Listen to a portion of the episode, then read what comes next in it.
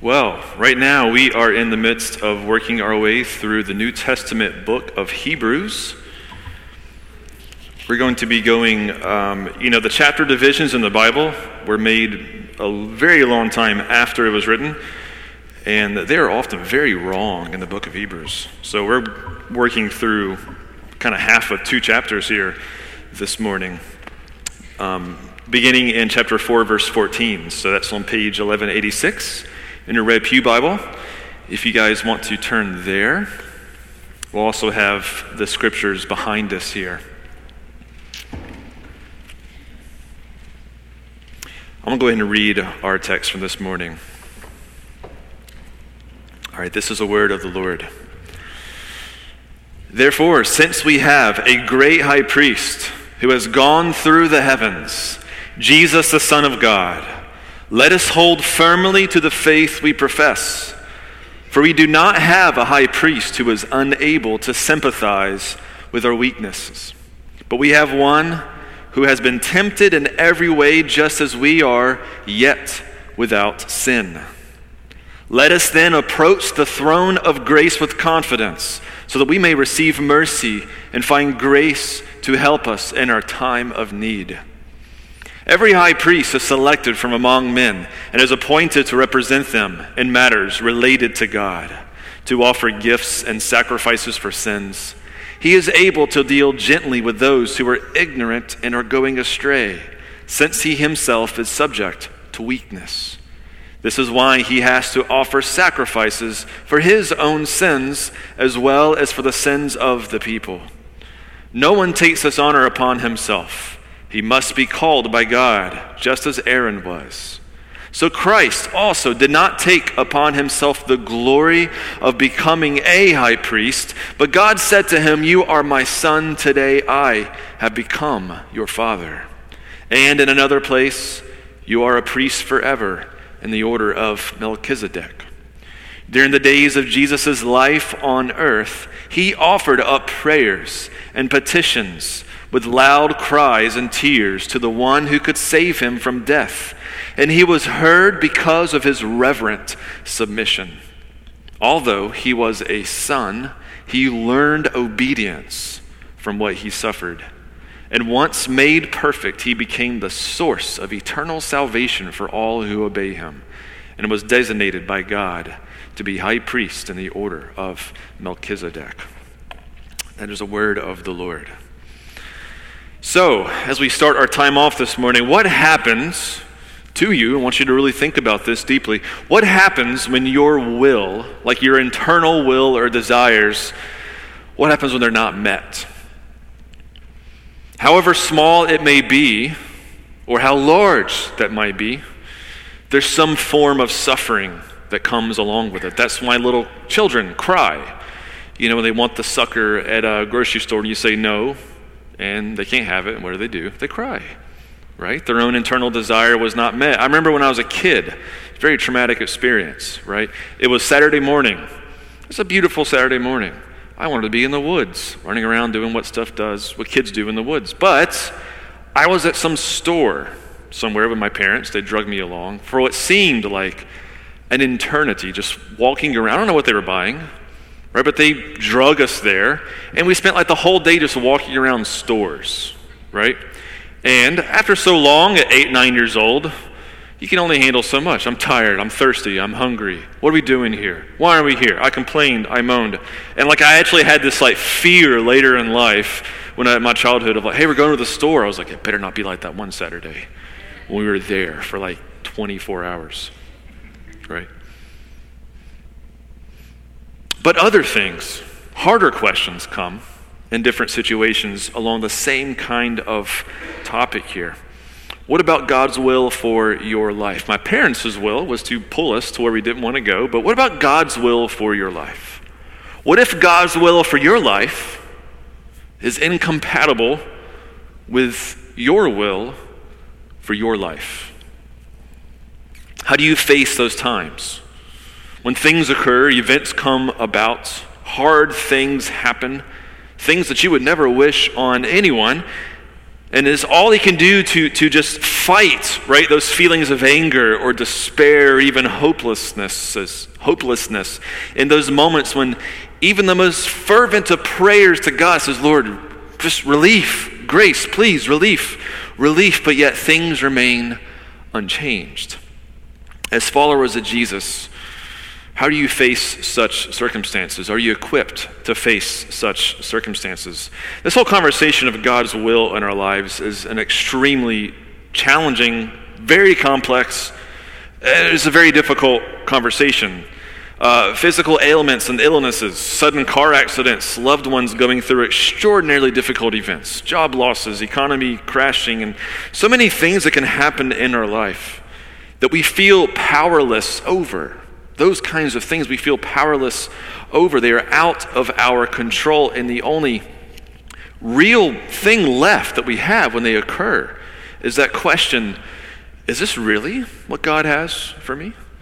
Like, is this, is this His will for my life to go through something like this? And those are the questions we have, and I don't necessarily think that we could say that is God's will that we go through them, and that's maybe a different sermon for a different time.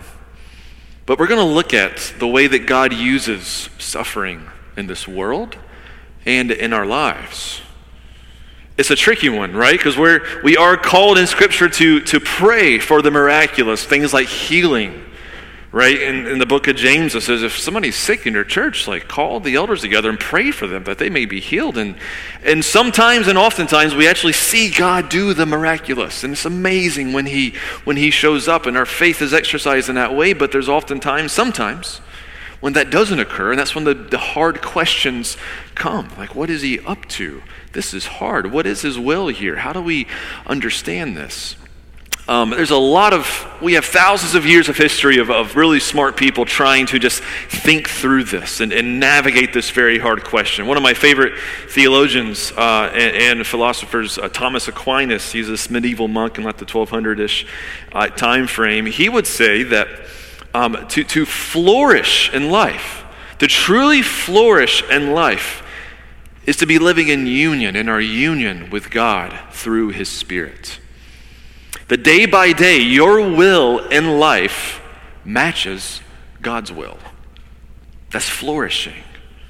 But you would also argue that such union with God is possible even when extreme difficulties are present in our life that suffering can be present, even while our deep relationship with God is present in our life through His Spirit. And that remains unchanged, even though those sufferings in our life are present. So, he would say, suffering is not in, incompatible with flourishing. That's what he would say. Suffering is not incompatible with flourishing. But rather, sometimes, we're going to look at a lot of scripture that speaks into this sometimes suffering even aids in our flourishing, in our knowledge of God, and in our, our relationship with Him. That through His Spirit, sometimes we cannot even learn apart from suffering. That perhaps our maturity in Christ will be lacking something if it was absent in our life. This passage today really kind of navigates in and out through this very difficult and challenging conversation that's really one of the core kind of central issues. I mean, if people have questions about Christianity and they're not really, you know, in the church, but they kind of are interested or curious, that's one of the big questions. How can a God who is sovereign and good allow such evil present in this world? Like, if I was in control, I would just shut all that down. Like, how can we even understand this? This is one of the core questions that we have of our faith. We're going to be trying to navigate that a little bit this morning. Um, what we're going to see is ultimately how Jesus himself, how he suffered, and how when he became our high priest, you know, it was kind of uh, his, his suffering that he experienced in life that makes him just the greatest and best high priest, because um, his suffering was on uh, more scales than just the cross, as we're going to look at this morning. It was moment by moment in his life as he fully submitted himself to the will of God, even when his desires may have been differently because he was a human being, just like you and I. We're going to see how his suffering and even perfect obedience in this life is kind of our lifeline of comfort today as we live this, what can be a challenging human life. So, in saying that, let's dive into our verses this morning. This is Hebrews chapter 4, beginning of verse 14. It says, Therefore, since we have a great high priest who has ascended into heaven, Jesus, the Son of God, let us hold firmly to the faith we profess. For we do not have a high priest who is unable to empathize with our weaknesses, but we have one who has been tempted in every way just as we are, yet he did not sin. Let us then approach God's throne of grace with confidence so that we may receive mercy and find grace to help us in our time of need. So, in this new section, immediately we're told Jesus is a great high priest. What is a high priest? The high priesthood began many centuries before Christ um, at the foot of Mount Sinai when Moses was receiving the Ten Commandments, came down in chapter 30. Um, Aaron was appointed, um, who was a tribe of Levi, was selected by God from among the tribe to be the high priest. That would be his family that would continue in the office of high priest in the following lineage. Now, Jesus himself was of the tribe of Judah. He was not a Levi or a son of Aaron all of those years later, but nevertheless is called a high priest. In a couple of weeks, we'll go further into that. But this, uh, this moment, this, this passage, in a few moments, we'll, we'll break down what exactly the role was of the high priest. But a few things to notice in the beginning here. It says that Jesus, Christ, the Son of God, has ascended into heaven. Some translations, if you have a different one, says passed through the heavens. In other words, Jesus didn't just kind of go to heaven and stand in one spot. The, the word, the, the, the, the, original language here kind of speaks of him kind of roaming and filling and passing in and out and through. Like he's active, he's alive, he's present, he's active in heaven. Jesus, the Son of God, he's still listening. He's still there, kind of bending his ear and observing and be, being our high priest as he passes in and through the heavenly places. And this is a reason to hold firmly to our faith because it says Jesus can empathize. Maybe sympathize can be a good word. Uh, it, it's a difficult word to get into English. Another way we could perhaps say it is he can identify with our weaknesses. How so? Because he was tempted in every way, yet without sin. Jesus was a real human being, and this is where we have to kind of, you know, really navigate this. He was an actual human being. He was also God in the flesh. But he was a human being, and as we'll see, he was tempted in his human weaknesses, but never gave in. He was, he was without sin. I want to talk about defining what sin is, okay? There's many ways to kind of define sin. There's a lot of actual Hebrew words in the Old Testament that define sin in many ways. In the New Testament, there's a couple of words used to define it, and there's a similarity in those two words, even though they kind of emphasize different things. But the similarity piece is really sin equals disobedience of God's will. Uh, this is what Peter, Jesus really said to Peter that moment that um, Jesus told Peter, Hey, I'm going to go and suffer. Like, I'm the Messiah. I'm a son of God. Yes, that's me. I'm the Christ. I'm going to go and suffer. And Peter turned, us, turned him, pulled him aside and said, No, you're not going to die. You're the Messiah. Messiahs don't die, right? And what does Jesus say? Get behind, me. but turning to Peter, he said, Get behind me, Satan. You are a hindrance. The Greek is scandalon. You are a hindrance to me. For you are not setting your mind on the things of God, but on the things of man. That word hindrance, scandalon, elsewhere is more often translated sin. So really, P- Jesus looks at Peter and says, You are a sin to me. You are a sin to me. You are leading me in the opposite direction of God's will for my life, which is to die which is to suffer for the sins of many. You're leading me there. Your mind is only on the things of the human flesh here, and that's your will. That is not God's will. Do not be a sin to me, Peter. We're about to break down a, a, lot of this about God's will and our will for our life because Jesus himself had to navigate this throughout all of his life. But he knows, as we do, that um, uh, what, what it really means to, to wrestle with this, and that's why he can be our confidence today. That is why, even now, it says we can approach his throne because he has nothing but grace for us. Because he, he, when we come to him and our weaknesses, he says, I know. Trust me, I know. I had skin and bones. I know what it's like to experience those human weaknesses. Don't be afraid if you fall and stumble to come to me and seek forgiveness. I can empathize. I know what it's like to be human. So hold on to those thoughts. We're going to move on in verse 5 here as they define this, this office, this role Jesus has of being our high priest. Verse, uh, chapter 5, verse 1 Every high priest is selected from among the people and is appointed to represent the people in matters related to God, to offer gifts and sacrifices for sins. He is able to deal gently with those who are ignorant and are going astray, since he himself is subject to weakness. That is why he had to offer sacrifices for his own sins, as well as for the sins of the people. And no one takes this honor upon himself, but receives it when called by God, just as Aaron was. Uh, 12 things, just to summarize, will be on the screen behind you. This mention of this high priesthood office. 12 things that describes it. High priests are taken from among humans on behalf, they represent humans. They represent humans in matters pertaining to God as like a mediator. They offer gifts and sacrifices for the sins of the people and even their own sins.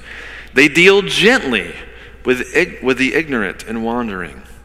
They share the weakness of those whom they represent. They offer gifts for himself, they offer gifts for the people, and they didn't choose that office for themselves, that God appointed them to that office, just like Aaron, the first high priest, was chosen. These were the spiritual leaders of Israel.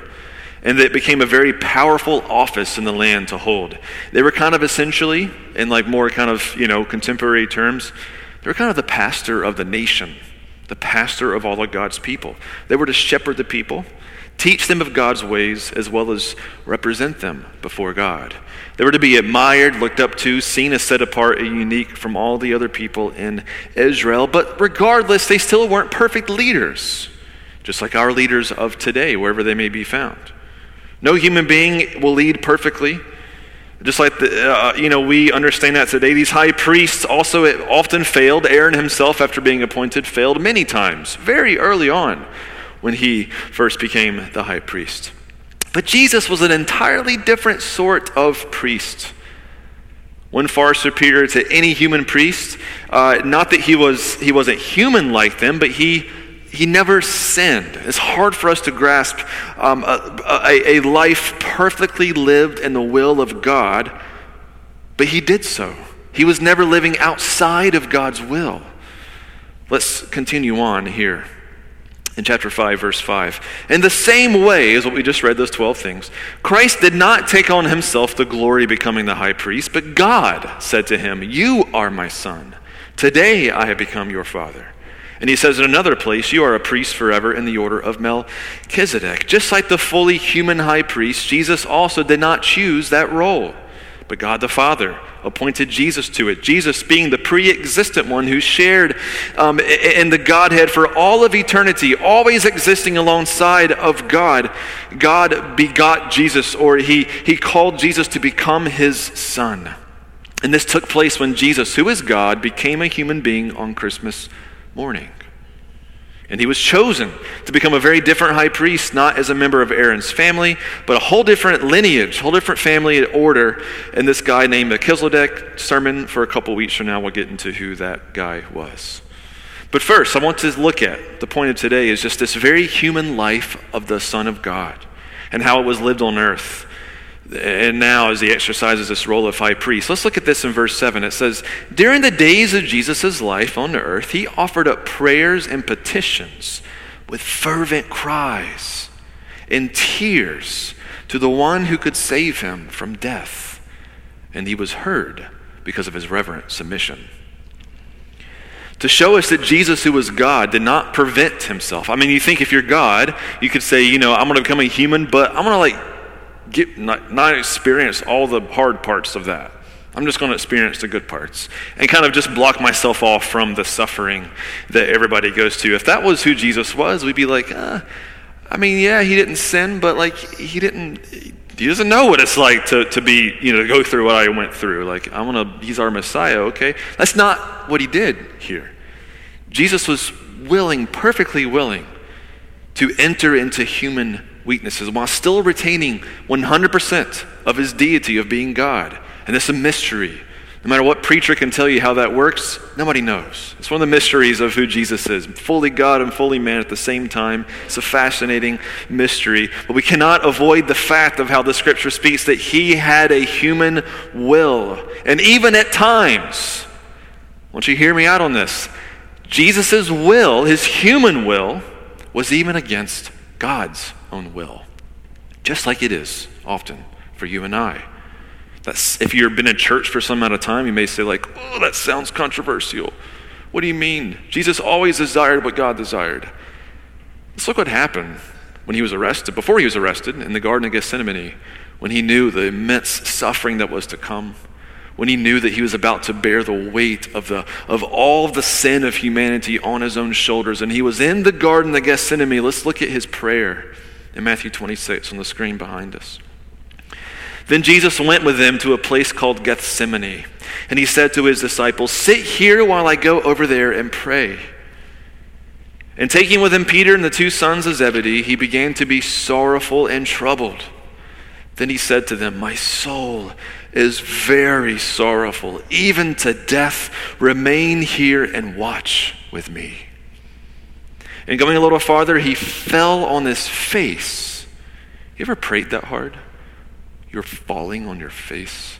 I mean, we see the weaknesses here. He is exhausted and in fervent cries, falls on his face and prays, saying, My Father, if it be possible, let this cup pass from me.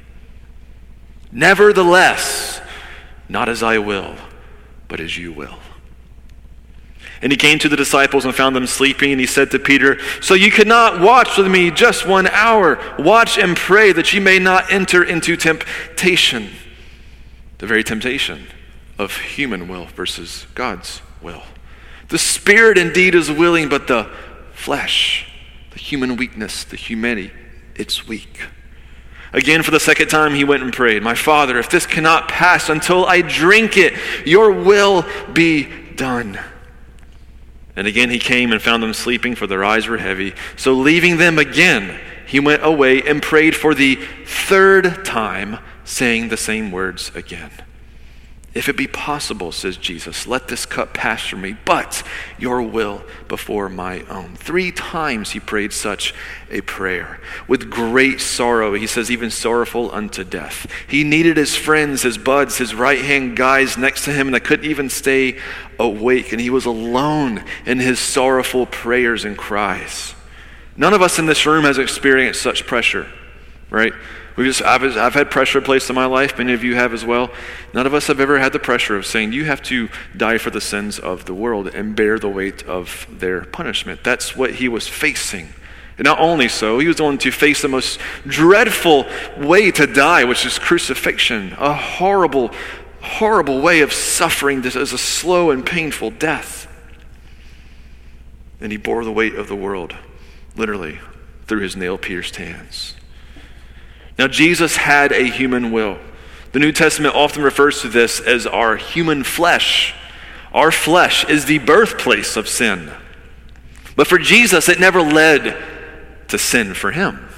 He lived fully in the Spirit in full submission to God's will, but he still wrestled with his human will. This is how the Apostle Paul described this battle that lies within us all, as it lied also in Christ. For God, this is from Romans chapter 8, for God has done what the law, weakened by the flesh, could not do. By sending his own Son in the likeness of sinful flesh, in the likeness of sinful flesh, not that he was sinful, but in the likeness of sinful flesh, with all the weaknesses of sinful flesh that you and I have he condemned the sin in the flesh in order that the righteous requirement of the law might be filled in us, who walk not according to the flesh, but according to the Spirit. For those who live according to the flesh set their minds on the things of, of the flesh, but those who live according to the Spirit set their minds on things of the Spirit.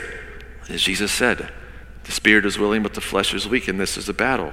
For to set the mind on the flesh is death, but to set the mind on the spirit is life and peace. For the mind that is set on the flesh, on your human weaknesses, your human desires, and your human impulses, and so forth, is hostile to God. For it does not submit to God's law. Indeed, it cannot. Those who are in the flesh cannot please God. So Jesus was sent to the likeness of sinful flesh, meaning he was a real human being. But as his own flesh wanted to become a hindrance to God's will, he never let it. And that's the most remarkable thing about our Lord. It was a real desire within, but he never gave in to it. He always resisted it, and thus doing so, he condemned sin while still being in the flesh by his perfect life. He lived according to the Spirit, but on his own, as we will see in that passage, on his own will, did not want God's will. And he wrestled um, Paul says that the will of the flesh cannot, is hostile towards God, and Jesus had to allow God's will to take over, and thus he did. That's why he said, Not my will, but yours be done. He identifies his own will and says, I'd rather be in the will of God than what my own flesh is craving right now. I'd rather walk in his ways than walk in the ways of what my own flesh is requiring. And the book of Hebrews says that's his reverent submission to God. But hear me out on this one. The sufferings of Christ was more than just that moment at the cross. Okay, and this is when Jesus' humanity becomes really evident to us. Listen to verse 8. It's a crazy verse. Son though he was, he learned obedience from what he suffered. And once made perfect, he became the source of eternal salvation for all who obey him. Now, if Jesus was sinless and he was perfect, how did Jesus learn obedience? How did he learn obedience? How does that work if you're sinless and perfect? How would you learn to be obedient? Let's go back to kind of the beginning of our sermon. We must note that not a single human being in the history of this world has ever been perfectly shielded from suffering. If I asked all of you in this room, however young or older, what's been a hard moment of just challenging what you refer to as suffering in your life, I would hear a story from every single one of you whether it be small to the, the sniffle cold fever you had a few weeks ago to some really immense tragedy in your life, suffering on the smallest to largest scale, we all experience it and we all participate in it. Not just physical, emotional suffering, mental anguish is part of what it means to be human. But when sin and its powers entered into this world, that's where all those things came from. It wasn't normally a part of God's world. It wasn't a part of what God designed for this earth. He designed a perfect place of shalom. And it was us who caved in through the, to, to, to the temptations of the serpent and the powers of sin, as uh, the other Greek New Testament word refers to it. Uh, the sin and its power entered into this world. And now, in our natural state, our flesh is hostile to God, the result of living in a fallen world, being a son and daughter of Adam.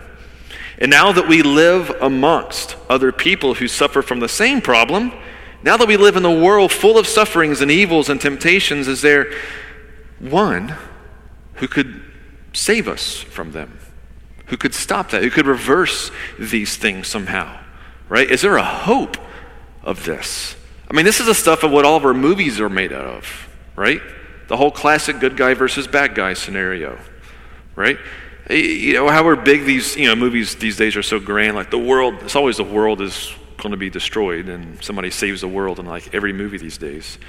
But that's kind of like the, the imaginative like hope of our movies. Like, is there somebody who could just, here's the evil personified, the worst evil you can imagine think of whatever story in your mind, you know, ha ha ha, evil. And here's the good guy, and they're going to save us from evil. Like, there's this buried hope inside of us that is looking for somebody to actually do that. And this is why we're drawn to these movies. This is why these movies make hundreds of millions of dollars because it like scratches this hope inside of us that says, could that really happen? Like, could all the horrors that we see in this world one day be reversed and be stopped? Is this possible? But yet, so many people give in to their human will. And as Jesus lived, I want you to understand this. The reason why our hope and our confidence can be light up in him that he is indeed the one who was to come to begin the reversal, the reversal of these things. He allowed himself to be weak. And he had to learn, just as you and I do, moment by moment, what it's like to submit yourself to the will of God moment by moment. he learned obedience. He learned obedience because his life was a moment by moment walking in the perfect obedience of God's will. Now, just a little thought experiment, okay? Imagine your desires and impulses and passions in life, okay? And your hungers, so just think of what those things are. Sometimes, if you're following Christ, they are not apart from God's will, and we, we, we can train those things to desire God's will. But just imagine that uh, in almost every single case, other case, those impulses or desires are just never given into. This is the stuff of irritability. You ever been irritable before? Like, oh, I'm just really annoyed right now. Usually it's because some desire impulse in you was not met. And you just got really irritated at it. Anybody done that before? Don't raise your hand. Because all your hands would be up, right? we know what that's like on small scales and big scales. Jesus never gave in. He never gave in. I want you to consider a life that was fully lived in God's will. And as he did so, moment by moment, uh, hard things happened. Did you know that when Jesus first started his ministry, he kind of had a quiet life for the first 30 years of his life? Was kind of an unknown, you know, carpenter just up in Nazareth. Nobody really knew much about him. But suddenly, he's preaching, the kingdom of God is here, and he's healing people. And suddenly, these massive crowds of thousands are just, you know, surrounding him and following his every step. Now, imagine he's your brother, okay? And you knew this guy your whole life. And suddenly you're like, you hear, hey, where's, where's my brother? Where's Jesus? Oh, there's like 6,000 people coming with him. He's coming home right now. And we've heard stories about he's preaching that he's like the Christ and the, the, kingdom of God is coming. And uh, he's coming home for dinner tonight, but also those 6,000 people are following him.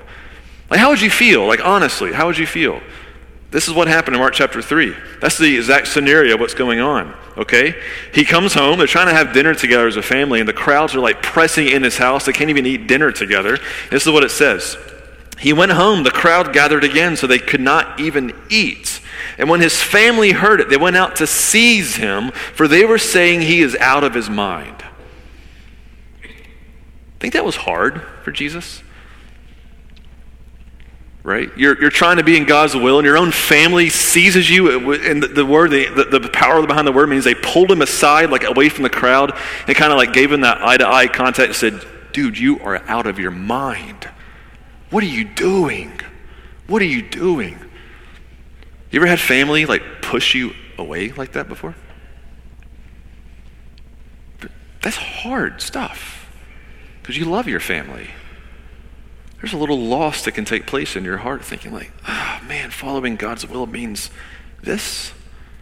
We don't, we don't have his response here, but he's a human being. You know, I would assume there was a little impulse that says, man, if this is what it means to follow God, maybe I just like take a step back for a minute and rethink things. But he didn't do that. He pressed forward regardless of the cost. Regardless of the cost in those mysterious places in our life, when your suffering and difficulties are not immediately understood, in that case, maybe he kind of knew what the costs were, but sometimes those difficulties arise and we just don't really seem to understand why. And we, we may pray and we say, Lord, I would love for you to resolve this. Like, please, just remove this. Deliver me from this, right? And we, and we pray and we pray, but things don't change. And, and we, we see some of this in verse 7. During the days of Jesus' life on earth, he offered up prayers and petitions with fervent cries and tears. This probably isn't just a prayer in Gethsemane. This is probably all the other times we found him escaping on the mountain to pray alone. Those are probably tear filled prayers often, this human weakness saying, like, I got to press through. Lord, help me. I want to, I, I'm going to be obedient to you no matter what. Man, being human is, this is hard. I feel so weak, but Lord, fill me. Help me go with fervent cries and tears. He cried to the one who could save him from death, verse 7 says. And he was heard because of his reverent submission. But was he delivered from death? It said he was heard. These tears to say, Lord, save me. He was heard, but how was he heard? Did God open up a way for his plan of for the forgiveness of sins to be accomplished without Jesus dying? We saw in Gethsemane the answer was no. The, the cup had to land in his lap, and there was no alternate way. How was he heard when we prayed for the deliverance from death? Well, friends, he was delivered from death, was he not? A few days later, what happened that Easter morning? He was delivered from death. That through death, he was delivered from death. That through death, he defeated and rose again. He was saved from death through death that God used the worst of what this world had to offer for our salvation. And through it all, Jesus learned total and complete obedience in this life. That to the last moment, as he, was just saying, Oh, Lord, if there's a different way, but your will, your will, not my own, he was truly perfected until the very end, until he breathed his last. And that divine righteousness was the very power that overthrew sin, that overthrew death and it caused him to become the perfect sacrifice for us. And this is the Jesus who is in the heavens now as our high priest praying for us. You and I, like Christ, need to learn, also need to learn obedience through our sufferings. That's why this is being written for us. Sufferings in the small ways of unmet desires, sufferings, when God doesn't relieve us of sicknesses or trials or difficulties, that some, for some mysterious reason God is not delivering you from, even though we know He has a full power to do so, this is one of the more difficult questions in our lives.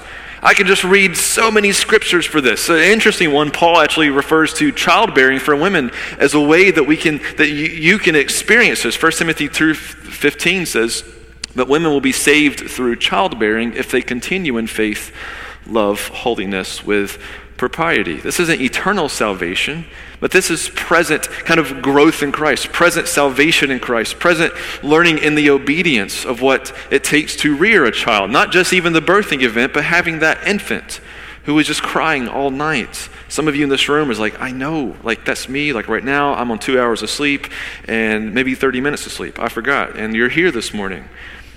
God is working through that to, to grow you and to align you in His will right now. That's what he's doing. Once Paul had an ailment. Some think it was a difficulty with his eyesight. We speculate, we don't know. He prayed, he prayed. He says, Lord, remove this from me. He called it his thorn in the flesh. But God responded with the most difficult words in 2 Corinthians 12, verse 8. It says, Three times I pleaded with the Lord about this, that it should leave me, this suffering, this thorn in his flesh. But he said to me, God said to him, My grace is sufficient for you my power is made perfect in weakness. Therefore, I will boast all the more gladly in my weakness, so that the power of Christ may rest upon me. For the sake of Christ, am I am content with weaknesses, insults, hardships, persecutions, calamities, for when I am weak, then I am strong.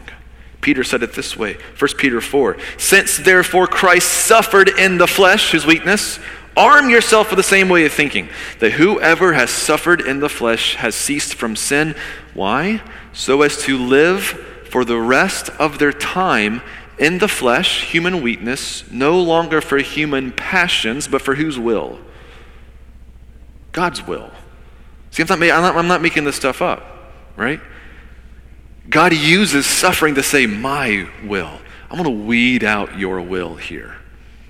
This world is broken. One day there'll be no more suffering or pain in this world. That day is coming. But the whole book of Genesis, you know what the message the whole book of Genesis is? Those very last few verses of a man who was betrayed by his brothers and, and great sin was committed against him. And you can read the story. It's one of my favorite stories ever. And as he looked at his brothers who betrayed him, he said, What you intended for evil, God intended for good. And that is our greatest hope, friends, that the evil and suffering in this world is not so great as to have the final word that God's power is over sin and evil and suffering in this world, that He can flip Satan's tools in your life around and bring it for your good. And that is the very message of the book of Genesis, and that is how Christ lived His life, and that is our encouragement today. I'm going to end with a little story, and we'll, we'll go to our baptisms here in a moment. I'm going to read that verse 16 again in Hebrews 4. This is why it says in verse 416, Let us then approach God's throne of grace with confidence so that we may receive mercy. Don't be afraid of God, in other words. Don't be afraid. If you're here this morning and you're in, you just there's stuff in your life that's just like I, I'm in a building right now, and God, He might just send a lightning bolt down on this beautiful sunny day. So just be careful. Like if that's you right now, don't be afraid. Come to Him, plead for His grace, and He has more than enough to give you.